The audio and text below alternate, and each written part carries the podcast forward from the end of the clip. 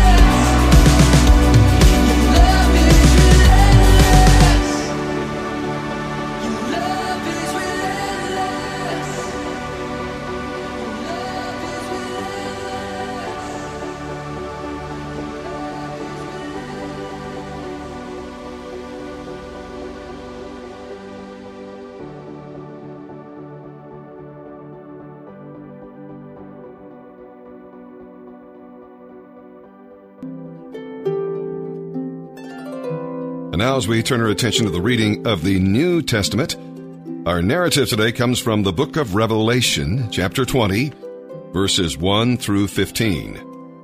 The one thousand years are often referred to as the millennium, uh, Latin for uh, one thousand. That's what we'll read about here today, the millennium. And the one thousand years, same thing. Just how and when this one thousand years takes place is understood differently among Christian scholars. And I want to cover each one for you so you'll uh, know that there are differences uh, that exist among Christian scholars. The three major positions on this issue are called post-millennialism, pre-millennialism, and amillennialism. Uh, number one, post-millennialism looks for a literal one thousand year period of uh, peace on earth ushered in by the church.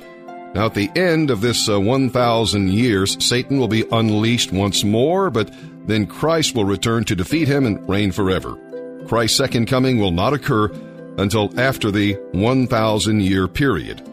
All right, the uh, second position, pre-millennialism, also views the one thousand years as a literal time period, but holds that Christ's second coming initiates his one thousand year reign, and that this reign occurs before the final removal of Satan.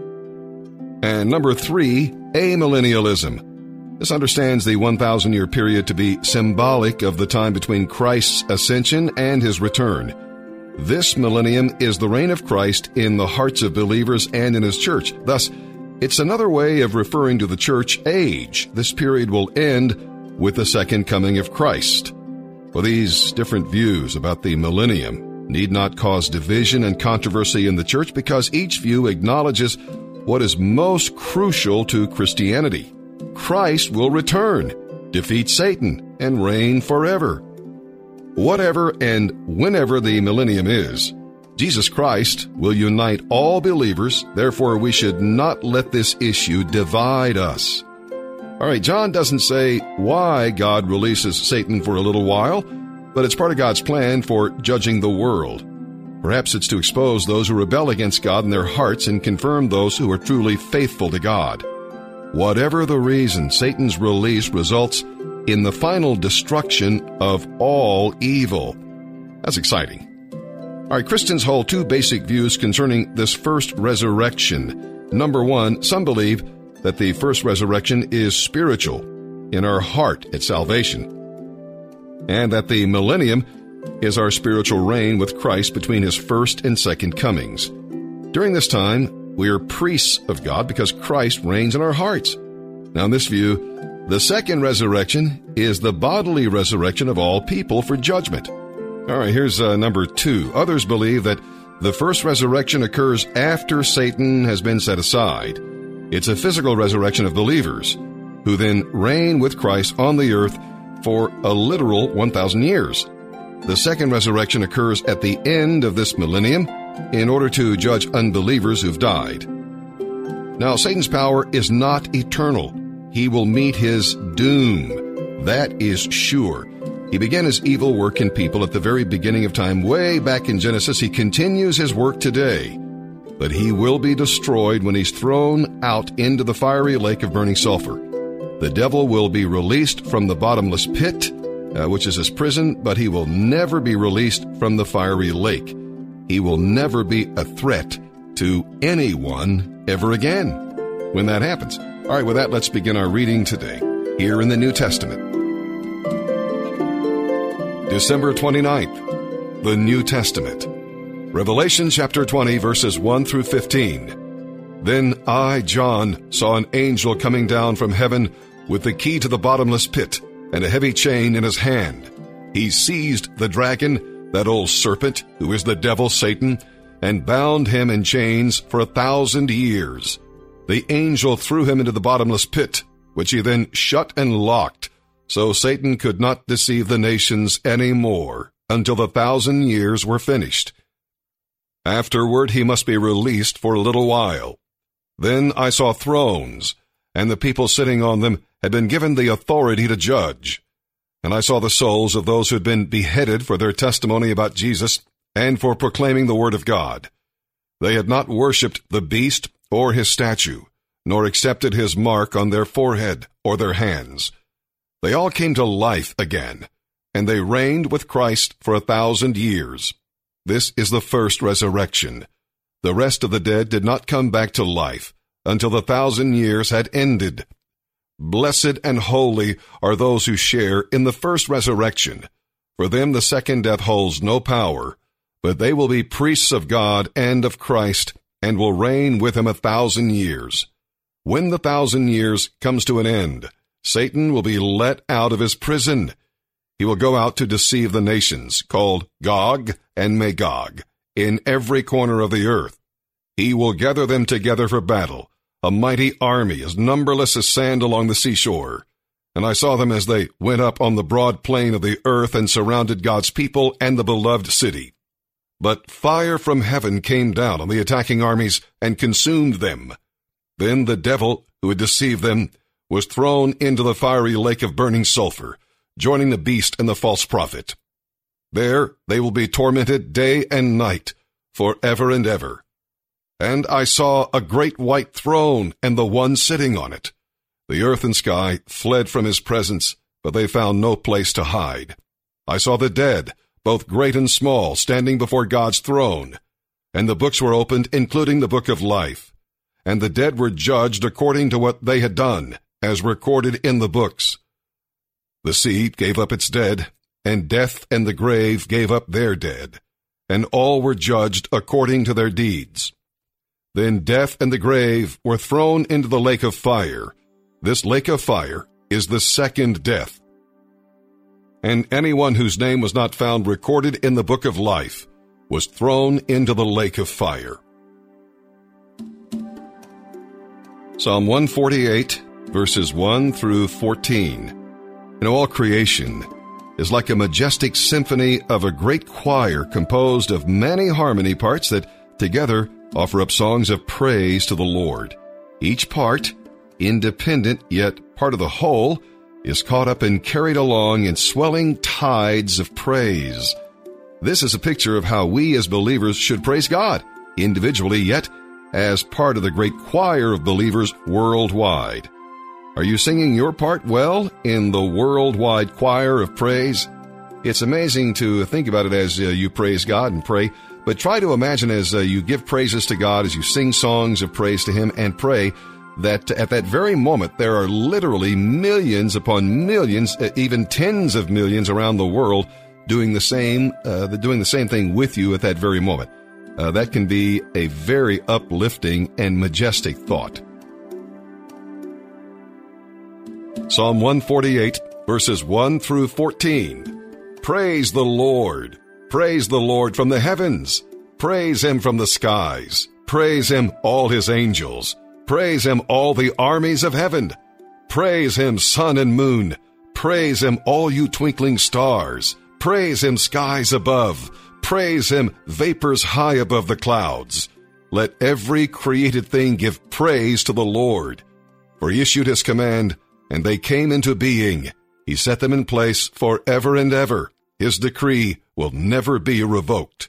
Praise the Lord from the earth, you creatures of the ocean depths. Fire and hail, snow and clouds, wind and weather that obey Him, mountains and all hills, fruit trees and all cedars, wild animals and all livestock, small scurrying animals and birds, kings of the earth and all people, rulers and judges of the earth, young men and young women, old men and children. Let them all praise the name of the Lord, for His name is very great. His glory towers over the earth and heaven. He has made His people strong, honoring His faithful ones.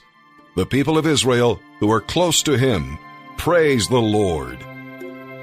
Proverbs chapter thirty-one, verses eight and nine. Speak up for those who cannot speak for themselves. Ensure justice for those being crushed.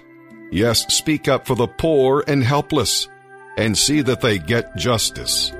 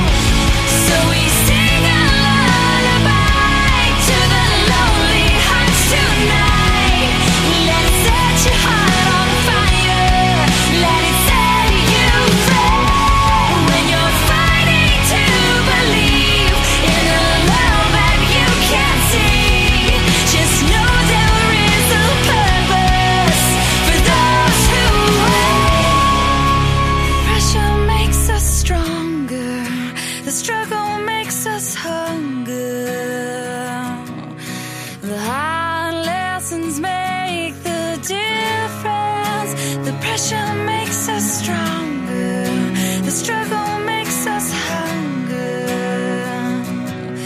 The hard lessons make the difference, and the difference makes it worth it. So we sing a lullaby to the lonely hearts tonight.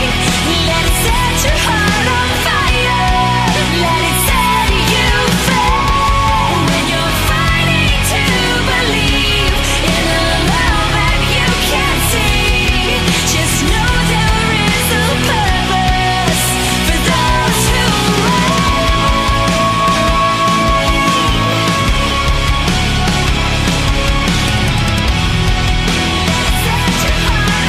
for those who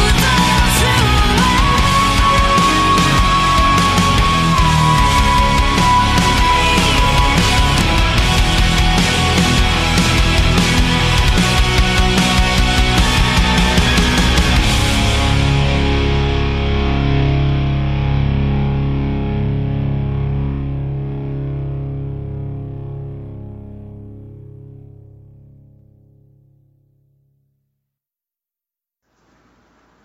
This is uh, Bobby B. I'm uh, transferring from the farm today. Um, I am back round two. Very grateful, appreciative for the refuge.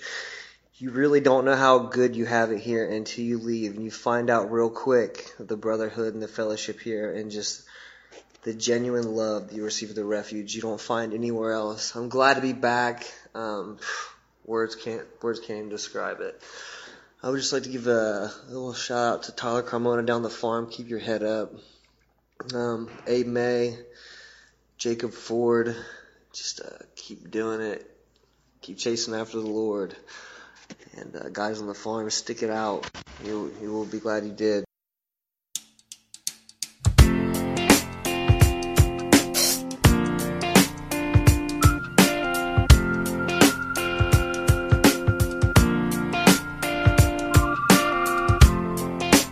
twenty years of age, I'm still looking for a dream.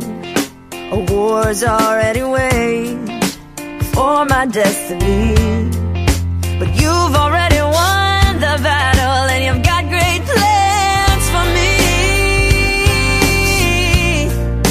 Though I can't always see,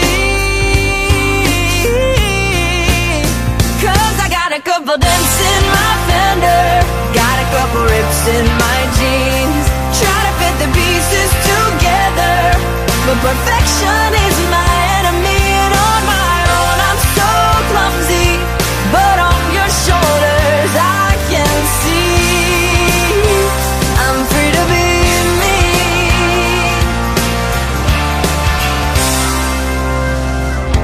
to be me. When I was just a girl, I thought I had it figured out. See, my life would turn out right, and I'd make it here somehow. But things don't always come that easy, and sometimes I would doubt. Oh, 'cause I got a couple dents in my fender, got a couple rips in my jeans, try to fit the pieces together, but perfection is my enemy, and on my own I'm so clumsy, but on your shoulders I can see I'm free to be me, and you're free to be you.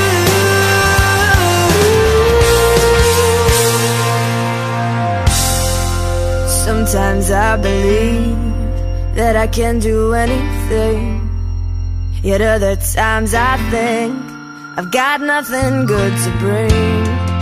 But you look at my heart and you tell me that I've got all you seek. Oh, and it's easy to believe, even though I got a couple dents in my fender, got a couple rips in my jeans, try to fit the pieces together, but perfection is my enemy, and on my own I'm so clumsy, but on your shoulders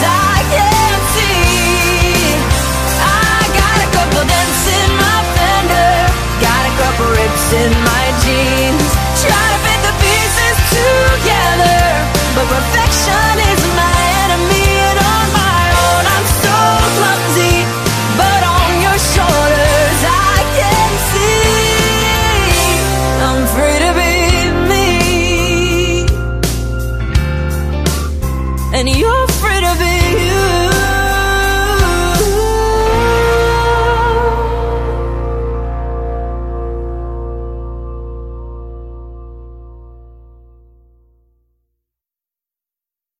Hey, this is Brian McCracken, uh, phasing up to level two. Um, I'm giving a shout out to the guys down there at the farm. Um, stay, stay in the Word. Um, allow it to lead you through what you need to go through, and praise God with everything that you do. See you guys. All right.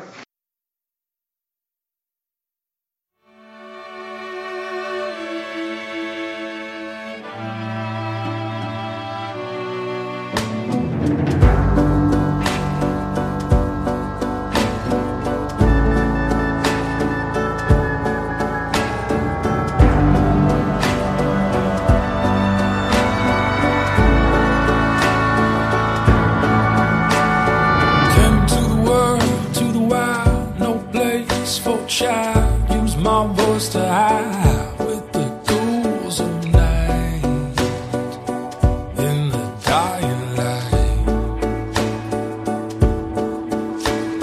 I had to learn to get what I need in the dark, empty instincts all guiding me like a beast to some blood. And I can't get enough.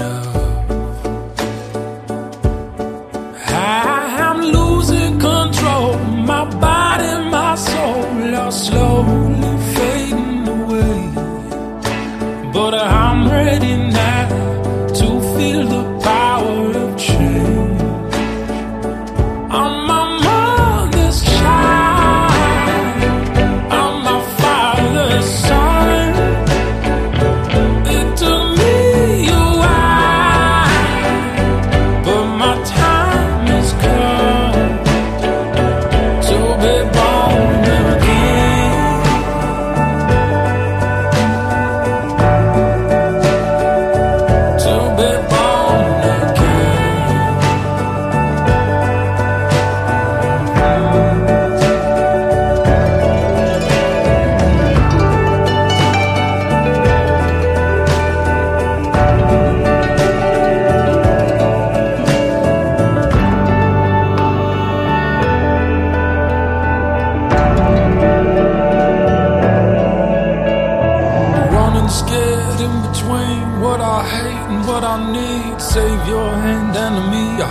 trying to take my soul,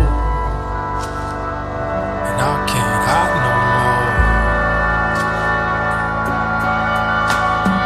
hide no more. Stumble out into the light, raise my fists up to fight, then I catch your eyes so full of love.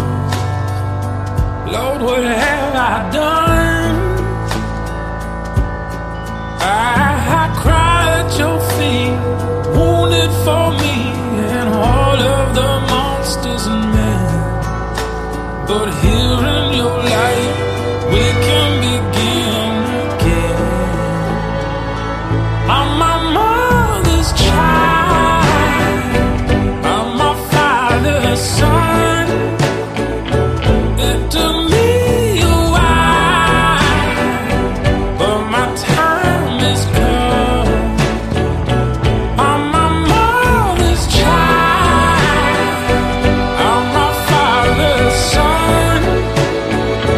Lord, to me you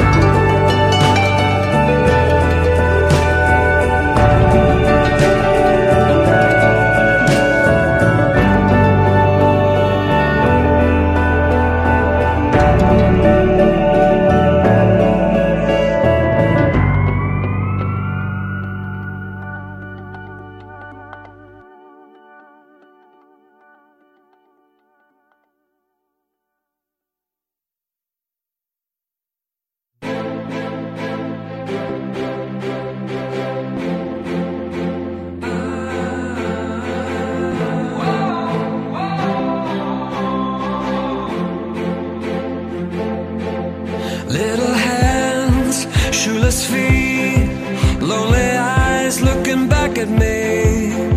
Will we leave behind the innocent to grieve?